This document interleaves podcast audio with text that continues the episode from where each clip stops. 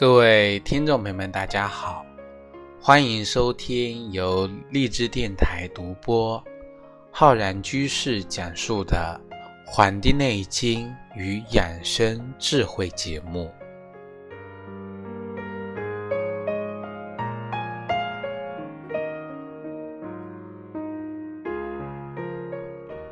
本期节目呢，要跟我们各位听众朋友。分享我们节气养生的知识。我们今年的二零一八年的六月六日啊，迎来了我们芒种的节气。芒种呢，是我们二十四节气中第九个节气。我们看“芒种”这个字啊，字面意思，有芒的麦子快要收了，有芒的稻子呢，可以种下去了，所以。芒种啊，在我们的农事上啊，寓意着播种的希望，收获着喜悦。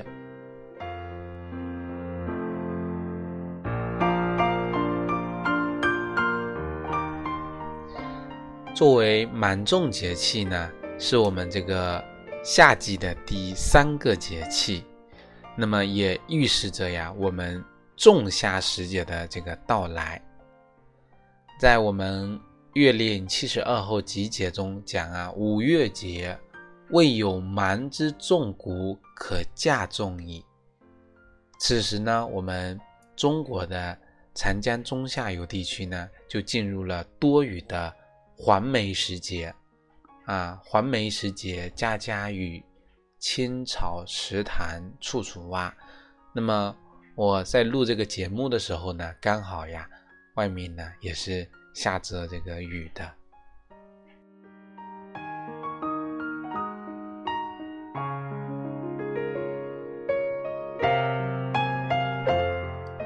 那么我们讲啊，说芒种，那么春真时、夏真时、真时，这指的是我们芒种这个时候这个时节呀，收种农忙的一个时节。人们都讲三夏：大忙季节，忙于夏收、夏种，以及春天的播种的作物的夏管。我们“芒种”这个词呢，最早出自我们的这个《周礼》。芒种的“芒”啊，它指的就是麦芒啊，就是麦类的有芒的这个植物的一个收获。芒种的“种”呢？它指的就是我们这个谷物作物的这个节令，所以“芒种”二字的这个谐音啊，它表明的是一切的作物啊都在忙着种啊，忙着种。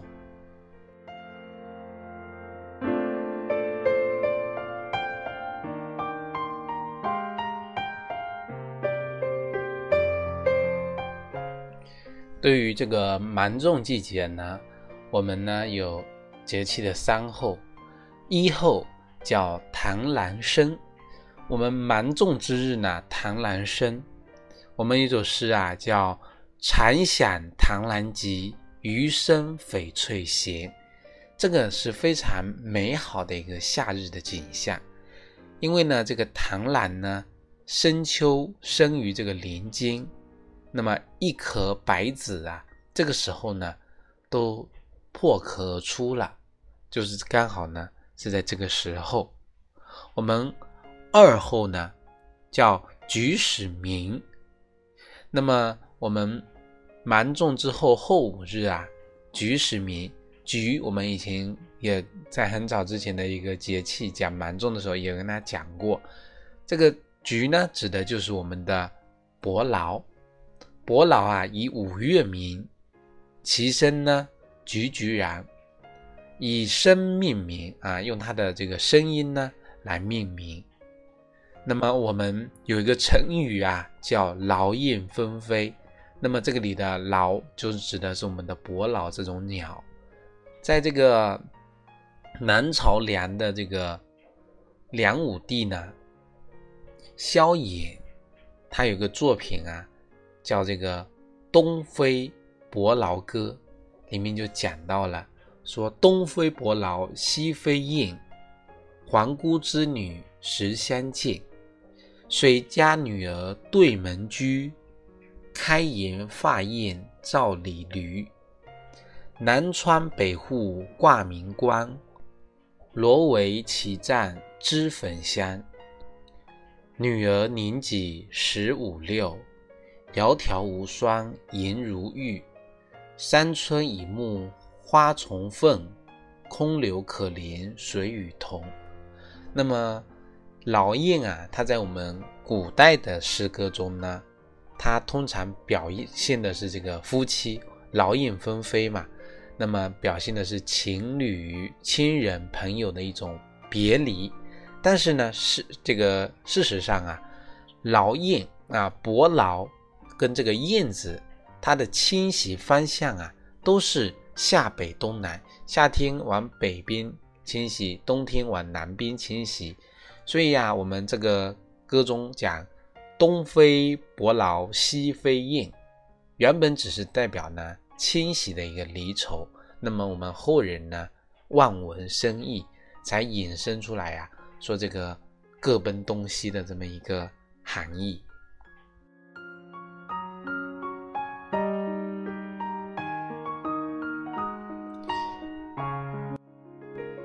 我们这个。啊，蛮重的三后叫反舌无声。反舌无声是我们后啊，在五日之后，反舌指的是我们的百舌鸟啊，像这个螳螂啊，还有这个举呀，它们呢都是属于阴鸟阴类，感受到阴气而鸣叫。那么这个反舌鸟呢，它是感受到阳气而这个生发。那么遇到呢微阴而无声，所以呢到了这个时候啊，这个反舌无声，百舌鸟呢，它学名叫乌冬，那么在瑞典啊，它是称为国鸟啊，称为国鸟。那么我们百舌鸟呢，在春秋时期呢，就已经作为这个宠物鸟啊，进行一个饲养了。我们。古人呢讲仲夏之月反舌无声，反舌有声啊，令人在侧。代表呢说这个啊，我们的这个反舌鸟啊，它是可以辨别中间的啊，中层还是金臣是能够辨别的出来的。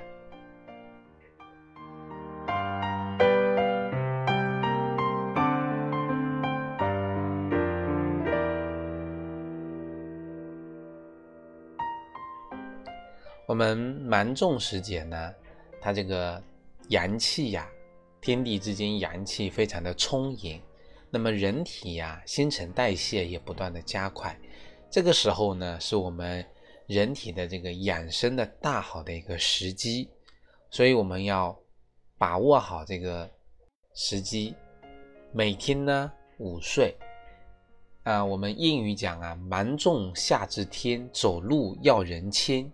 轻的人要拉，拉的人要推，这形容呢，我们人们在这个时候啊变得懒散了。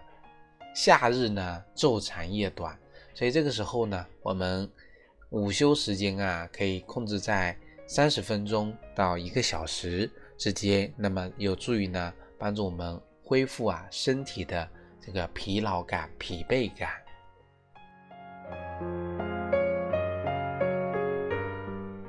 芒种时节呢，要勤洗衣服。我们芒种过后，天气炎热，所以很多细菌啊，很多这个微生物呢，也容易滋生。那么再加上我们人体呢，新陈代谢快，流汗多，这个时候呢，皮肤病啊，也是一个高发期。所以说呢，保持一个勤换衣物，特别是我们的内裤，每天换洗呢。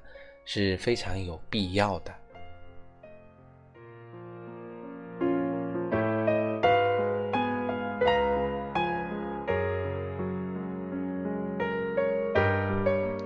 芒种时节呀，这个天气气温明显升高，雨量增加，那么我们人体呢，这个代谢也非常旺盛。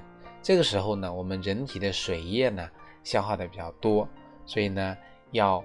随着我们汗水的排出啊，要及时的补水，才能够保持呢代谢的良好，来弥补啊我们机体的一个需要。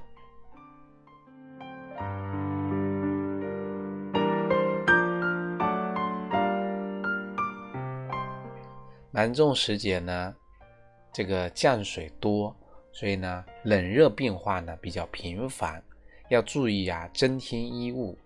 那么另一个原因呢，是我们的夏季啊空调温度啊调得过低。那么像很多早上上班或下班回家时呢，突然啊进入一个温差极大的环境，人的身体呢也难以适应，也就容易呢引起啊热伤风。所以呢。要保持避免啊早晚的一个着凉。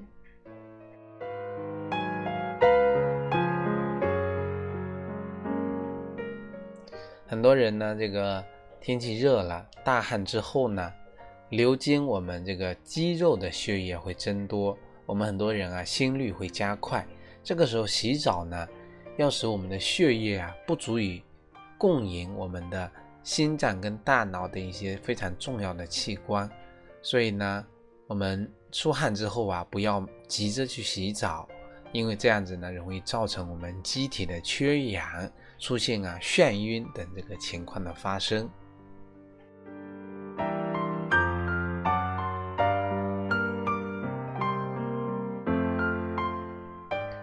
我们为了使自己的心情啊保持轻松愉快。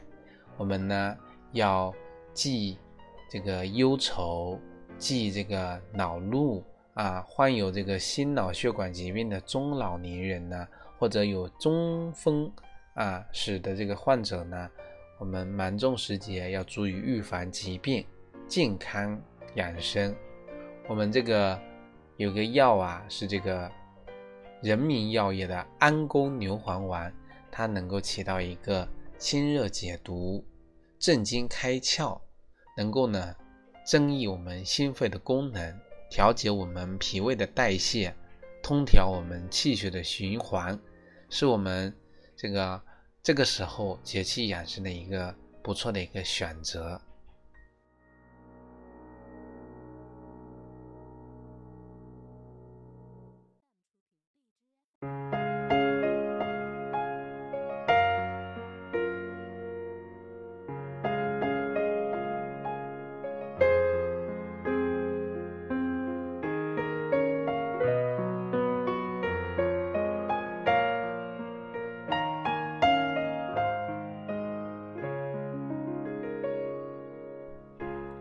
那么，对于我们芒种时节的一个啊节气养生呢，我们讲芒种啊，黄梅时节家家雨，这个时候是我们中下游长江中下游的一个梅雨季节，天气呀非常湿热，那么很多人呢就容易感染这个暑热，精神呢会比较困乏，所以这个时候的一个饮食养生啊，要把握。祛湿利水、润燥清淡为主。那么我们精神上呢，要放松，要静心，要安神，要戒躁，要息怒。在一些高温高湿的这个环境里呢，我们要格外的呢注意预防中暑。像我们芒种时节呢，这个饮食，我们可以吃啊一些。清热利湿的一些食物，比如我们的黄瓜，啊，暑热呢，夹杂着这个湿邪，称为暑湿，侵入我们人体之后呢，会导致我们的毛孔张开，过多的出汗，造成啊，我们很多人出现气虚这个情况，还会呢引起我们脾胃功能的一个失调，那么消化不良，我们适当的呢吃一些。凉性的蔬菜，像这个黄瓜呀，就是我们凉性蔬菜中的一个代表，那么就能够起到呢生津止渴、除烦解暑、清热泻水、排毒通便这么一个效果。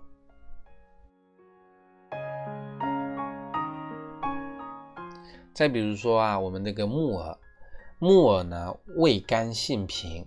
归经我们的胃，它有这个益气、润肺、补脑、清身、凉血的功效，所以我们把木耳称为血管的清道夫嘛。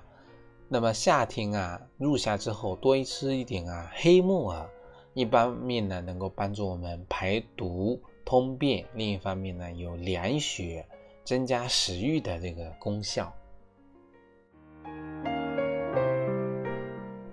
再比如说我们的鲫鱼啊，夏初的鲫鱼啊，刚好是产卵期，体内呢有非常这个多的脂肪跟营养物质。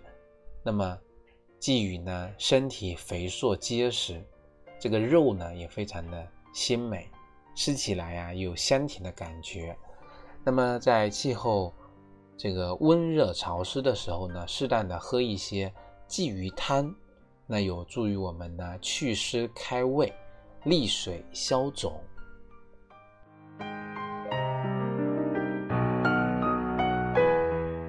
那么还有呢，就是我们这个酸梅汤啦。酸梅汤啊，古已有之，它呢有这个健脾消食、解暑生津，那能够解除我们这个夏季的这个啊困乏。那么酸梅汤呢，味酸。性紧，是这个非常美好的夏季饮品。那么酸梅汤呢，可以用这个砂锅或者不锈钢的这个锅具啊进行熬煮。那么不能啊用我们的铁锅进行这个熬煮。有喜欢喝这个酸梅汤的听众朋友呢，可以在我这个我们节目浩然工作室的这个微店里面啊。进行购买我们的这个酸梅汤。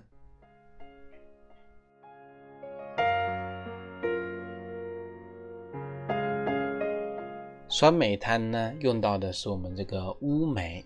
那么在南方啊，每年的这个五月份、六月份，是我们这个梅子青梅啊成熟的一个季节。那么新鲜的梅子呢，大多味道非常的酸涩，难以直接入口。需要呢加工之后才能够食用，那么这个加工的过程啊，就是煮梅。那么我们三国的时候就有这个故事，叫“青梅煮酒论英雄”，有这样的一个典故。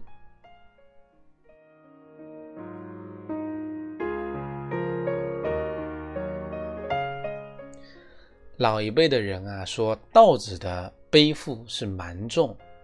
麦穗的承担也是蛮重，那么我们行走在这个蛮重的节气里呢，站在这个大江两岸的麦田上啊，我们总会被我们这些勤劳的农人们的劳作的激情所感动。对他们来说呀，生命的丰厚来自于耕种，耕种的过程啊必定繁忙，种地如此，人生亦然。对于我们身处。繁华都市的我们呢，蛮种不种啊，过后落空。那么就在此刻收听我们节目的听众朋友呢，就为自己种下一亩心中的愿望吧。